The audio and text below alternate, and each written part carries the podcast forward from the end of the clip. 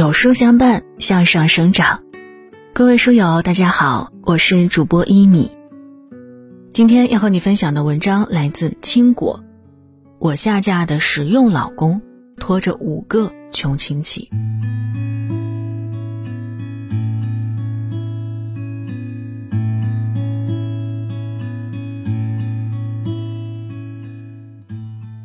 必须承认，当初下嫁给乔安国。就是贪图了他的美貌和实用。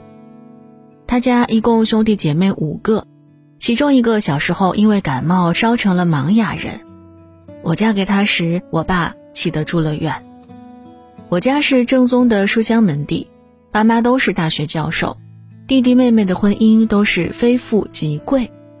我虽没能考上大学，但中专毕业后进国企当了会计。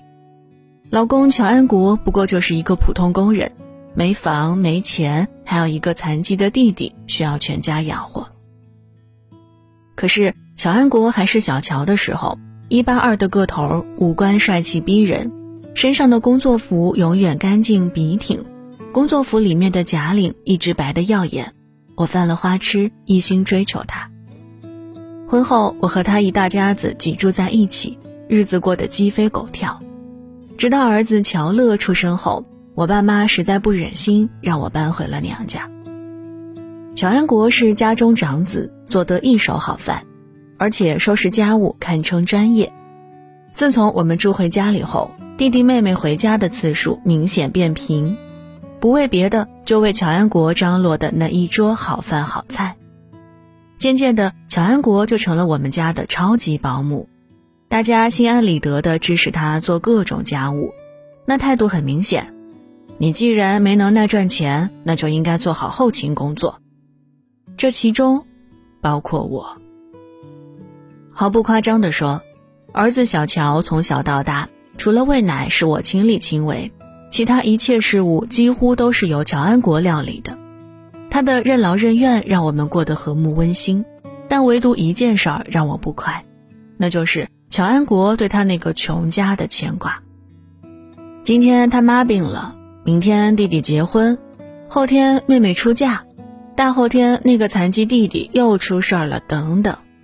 总之啊，那个家就像一团乱线，缠在一起，理还乱，剪不断。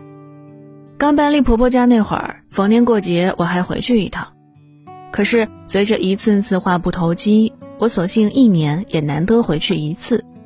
谁家有喜事儿，我基本不到场，只出钱不出人。日子久了，对于乔安国偷偷攒私房钱贴补家里这件事儿，我也是睁一只眼闭一只眼。嫁给乔安国，别人看着不般配，但我乐在其中。至少在这场婚姻里，我可以因为优越而任性。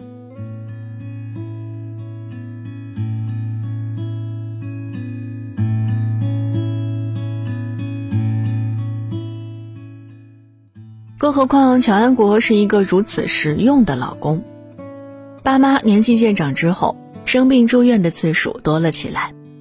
父母每次生病，弟弟妹妹都是只出钱不出力，我又手脚笨，全是乔安国无怨无悔的陪护。爸爸妈妈慢慢被乔安国感动，对他的态度也不再像从前那么居高临下，而是越来越依赖。二零一六年，爸爸病逝，他缠绵病榻四年。全程都是乔安国照顾，他提前办了内退，我和弟妹三人乐得当甩手掌柜。爸爸临终前留给我一句话：“对小乔好点儿，咱家都欠他的。”爸爸走后，妈妈的身体每况愈下，片刻离不开人，我累得腰酸背疼。妹妹自己开公司，以喊我去公司帮忙为由，让乔安国接过了照顾妈妈的重任。二零一七年十一月，妈妈离世时立了遗嘱，把她的全部财产和住的这套房子给了乔安国。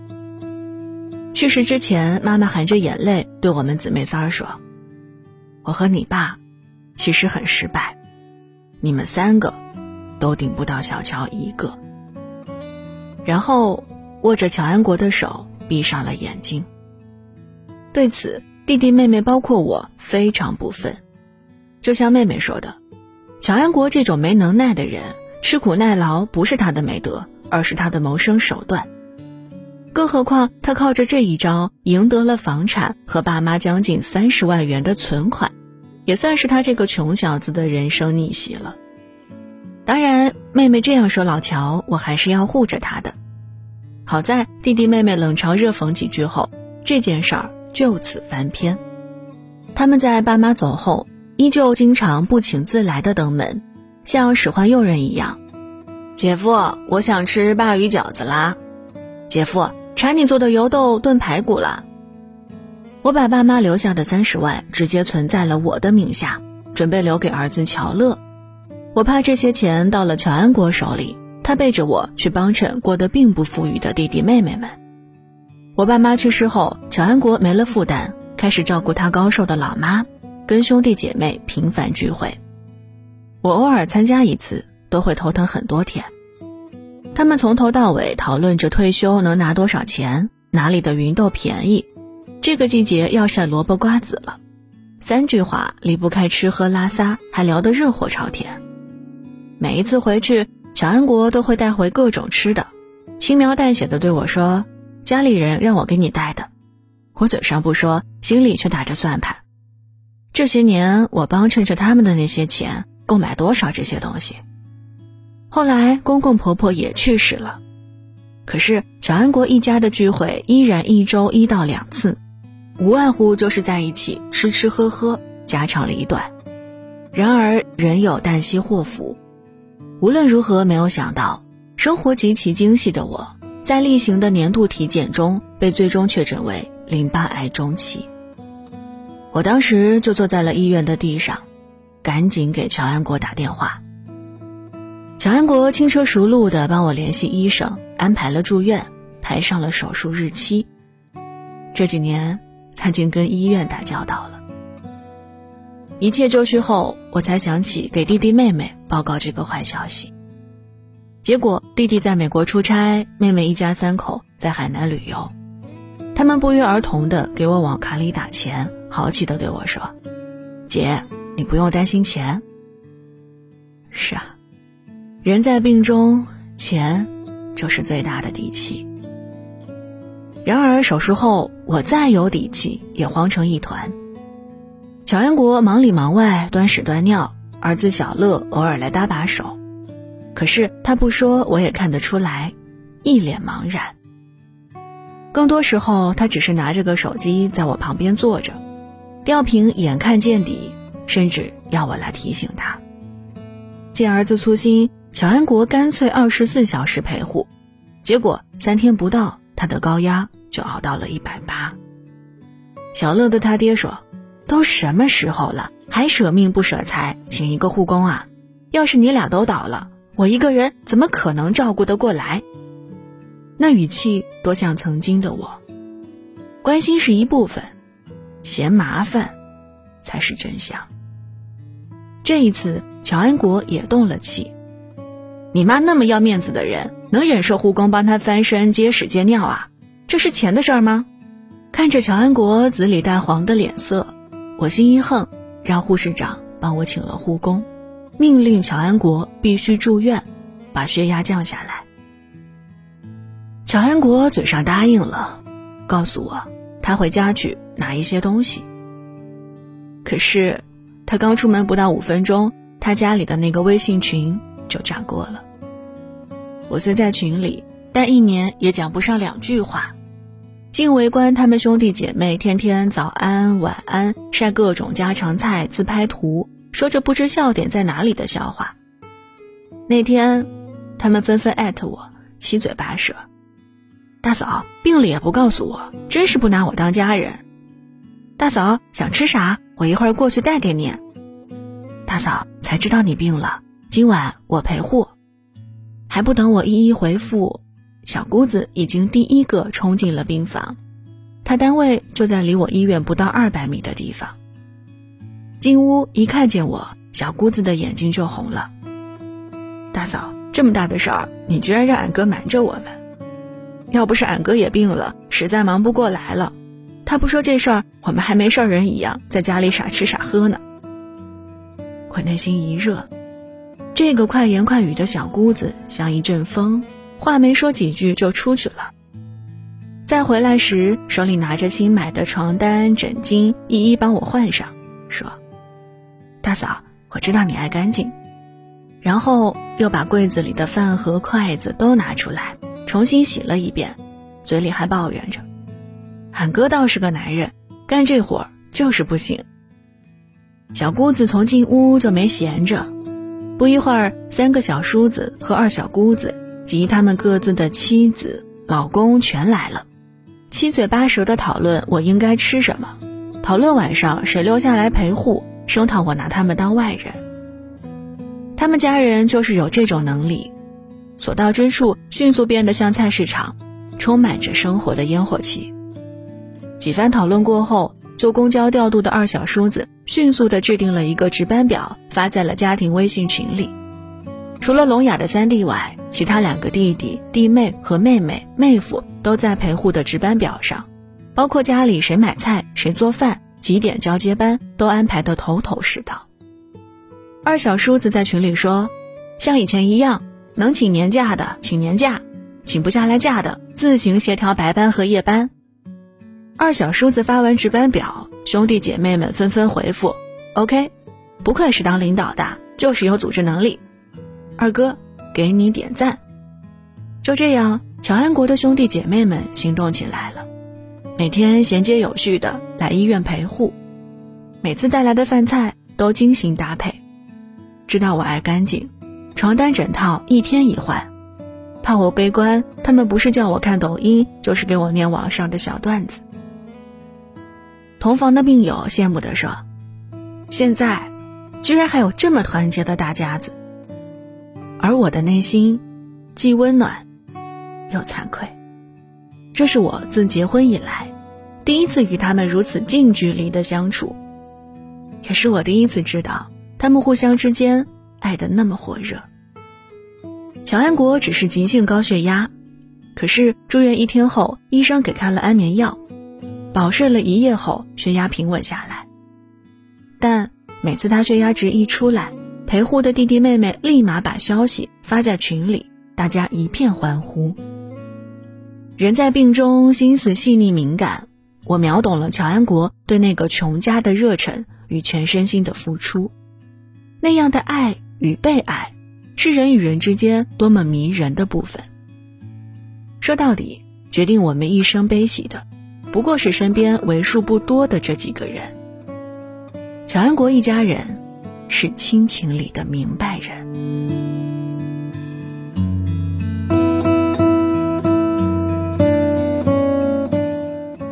小姑子一提及哥哥生病了，眼泪就像自来水一样，告诉我自己上学时，大哥怕他因为家里穷而自卑，总是给他钱。有一次去看他，把兜里的钱全给了他，然后自己一路从郑州搭车回到大连。三小叔子娶弟妹时没有钱买房，弟妹父母坚决不同意。乔安国就带着弟弟妹妹，把弟妹父母家的小院子给翻新，围了栅栏，挖出一个养鱼池，种上了花和葡萄，对人家父母说：“我们家虽然没有钱，但我们家有人。弟妹嫁给我们家，你就相当于多了五个孩子。以后我们几个，您随叫，我们随到。”这份实诚最终还是打动了弟妹的父母，而乔安国当初这么说的，后来也是这么兑现的。弟妹爸妈家的大事小情，他们五个悉数到场，生生把别人爸妈变成了自己的父母。而听说我病了，弟妹的爸妈几乎天天都来，大老远的倒三遍公交车，就为来看一眼。我几次劝阻他们，大妈却说。人生病了，最爱想爸妈，他们都不在了，我们就天天替他们来看看你。这样的人和事儿陪着我打发住院时光，让我每每疼痛、灰心、绝望，都会从心底生出活下去的希望。我甚至后悔，这些年来我像个局外人一样，把自己孤立于他们的世界之外。孤傲不屑，可是我又错过了多少琐碎中的真情时光呢？而我自己的弟弟妹妹呢？弟弟自给了钱之后，都没再过问我术后的情况，仿佛我得的不是癌症，而是感冒。海南旅游的妹妹为我在网上订了鲜花，每天早晨八点准时送到病房。旅游回来来医院看了我一次，见乔安国的弟弟妹妹们排班那么严谨，无比放心的对我说：“姐，他们家人就是时间不值钱。”那我就该上班上班，总得有人赚钱吧？你缺钱就吱一声啊！从来到走，他一直戴着厚厚的口罩，手上还套着手套，始终跟我保持着半米的距离，装备的像是来探望一个萨斯患者。望着妹妹优雅的背影，我心里凉凉的。术后第六天，我的后背突然鼓起一个拳头大小的包，疼到窒息。我觉得自己可能去日不多了，而主治医生正在北京出差，听说我的情况后，医生连夜往回赶。医生凌晨六点到大连，我七点被推进手术室。乔安国的弟弟妹妹齐刷刷地站在手术室门口，两个小姑子，眼睛红得像兔子一样。我突然羡慕他们那个贫穷而有爱的家庭，被哥哥爱过，照顾过。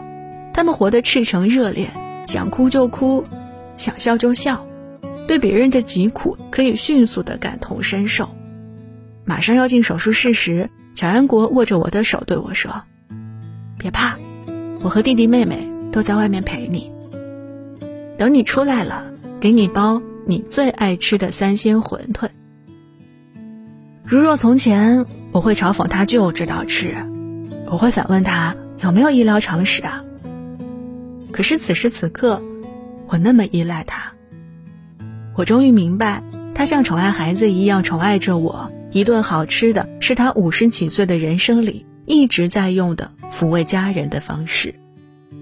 这，是一个大哥的习惯，也是他的绝招。劫后余生，我后背鼓起的包，原来是因为动脉破裂。如果再晚半个小时，我可能就没了性命。出了手术室的我，刚刚苏醒，看着他们抱作一团，哭成泪人。我问自己：我何德何能，值得被他们这么发自肺腑的关怀？转危为安后，弟弟妹妹轮番照顾我，他们交接班时像查房的大夫一般，事无巨细地交代注意事项。我生长了多年的自私高冷，就这样。被他们春风化雨融掉了。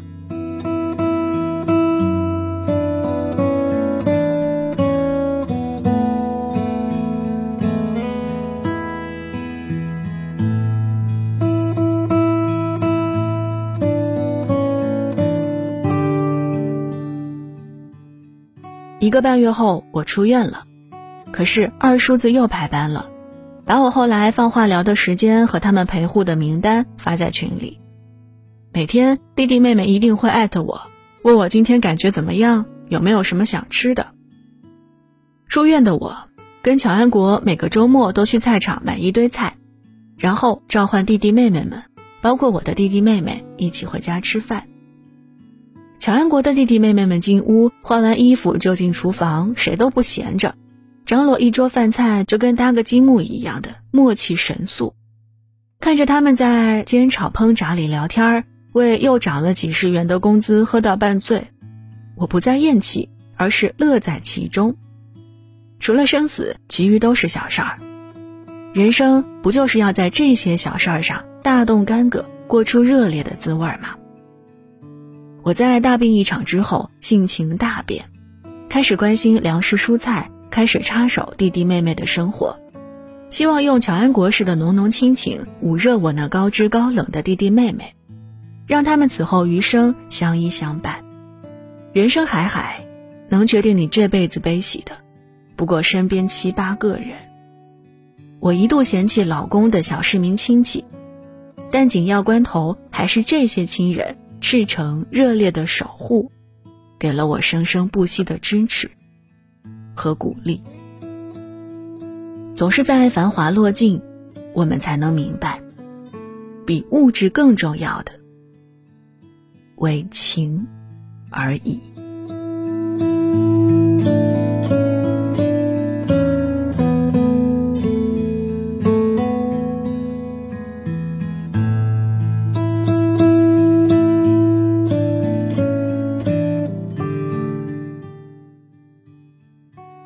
文章就分享到这儿。在这个碎片化的时代，你有多久没有读完一本书了呢？长按扫描文末二维码，免费领取五十二本好书，每天都有主播读给你听。当然，如果您喜欢我们的分享，也期待您在文末右下角点击再看，并分享到朋友圈。我是一米，感谢各位的收听，祝您早安。一天好心情。